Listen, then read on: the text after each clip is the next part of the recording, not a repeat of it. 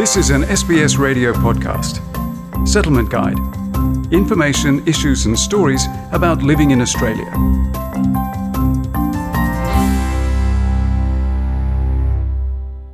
Bereavement amid a global health crisis worsens the sense of loss when we're unable to give our loved one a proper send off.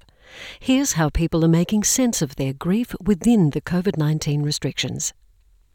Saying goodbye to a loved one has never been more difficult, according to Sarah Godfrey, a clinical psychologist and chair of Griefline. Everyone's a little bit lost. Where do we put these feelings? How do we support each other? How do we nurture ourselves and our families and friends through grief when everything we normally would do and have known and been taught to do has stopped?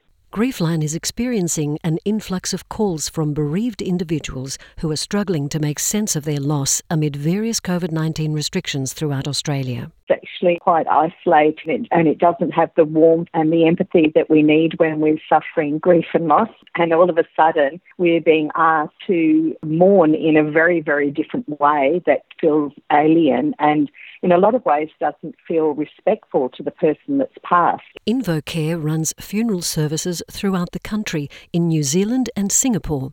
Its executive general manager of funerals in Australia, Lynn Gallucci, says border restrictions mean that the closest family members are sometimes unable to physically attend a service.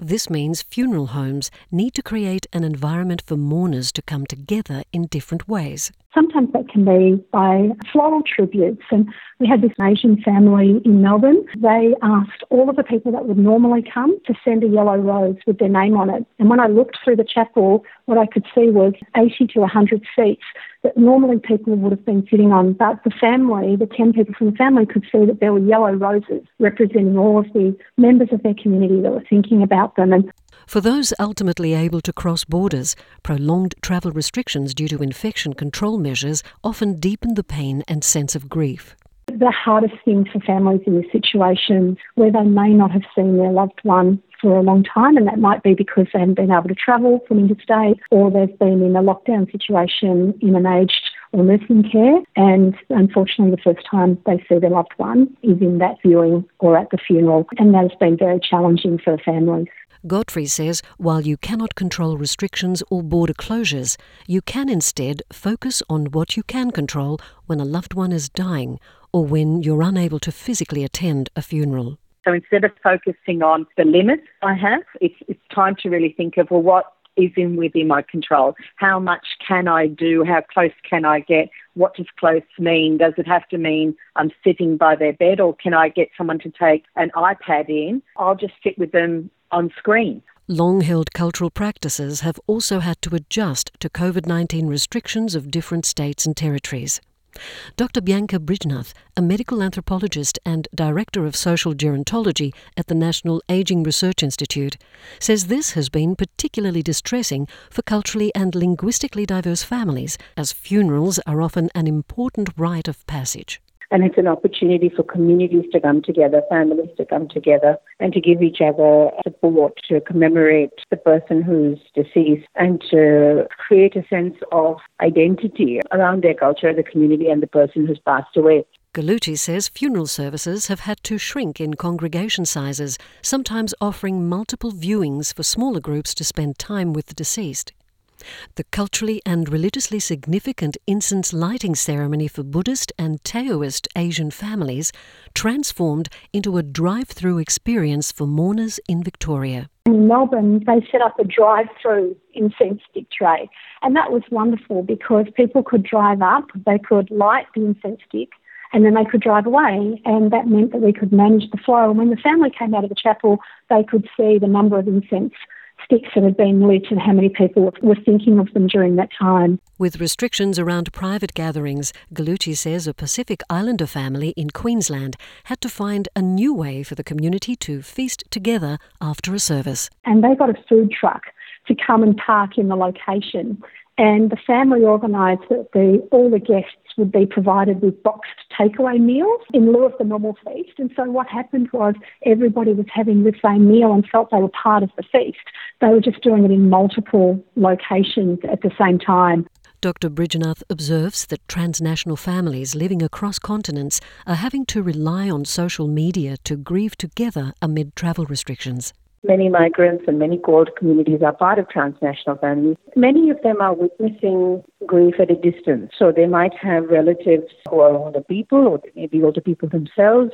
There is uh, a health crisis across the board, whereas in the past you might have dropped everything and gone to be with that particular family member or friend to give them support. That's no longer possible. So that certainly becomes very difficult. Gallucci says while live streaming is not new in funerals, it's becoming more interactive in the COVID 19 world. Where we had people officiating from different countries, and so the interactive live streaming, um, like a webinar, people aren't going to have the same opportunities to be physically located together. And so the use of digital capability, be it Facebook or be it the live streaming, other social platforms, but for them to be engaged, not just watching, for them to actually be able to deliver a eulogy or be part of the officiated ceremony. Godfrey expects that the fragmented digital connection and loss of physical human connection, where people are used to collectively grieving and comforting each other, will delay response to grief for the bereaved who themselves are confronted by other coronavirus related stress factors if you have experienced loss in 2020, probably the impact of it isn't really going to hit until you're back out in the community with friends and family, and the process will really start then. If you happen to be grieving in isolation, Godfrey suggests that you can still be with your loved one in spirit if you're unable to be physically there by collecting a memory box of items that the person used to love when you're missing them and you can't be with them in this moment, you can go to your memory box and sit with them as close as you can, and that will transpire you through to your end grieving process when, you know, we accept that they won't be coming back and they aren't with us physically, but we still have a good, strong memory of who they were to us and what they enjoyed and what they loved about life and what reminds us of them. She encourages those grieving to manage their feelings by being self compassionate this is a very strange time to experience this, and there is no one way that will fit everyone. Your best thing is to grieve your way. Find how it will work with you. Give yourself permission to change the rules a little if you need, knowing that there will be a time this stops and you will be able to be with family again and you will be able to follow traditions and celebrate the life and the passing of someone very close to you in the ways that you normally would. And if you know of someone who has recently lost a loved one, Godfrey encourages reaching out without worrying about saying the wrong thing, as the bereaved is already upset.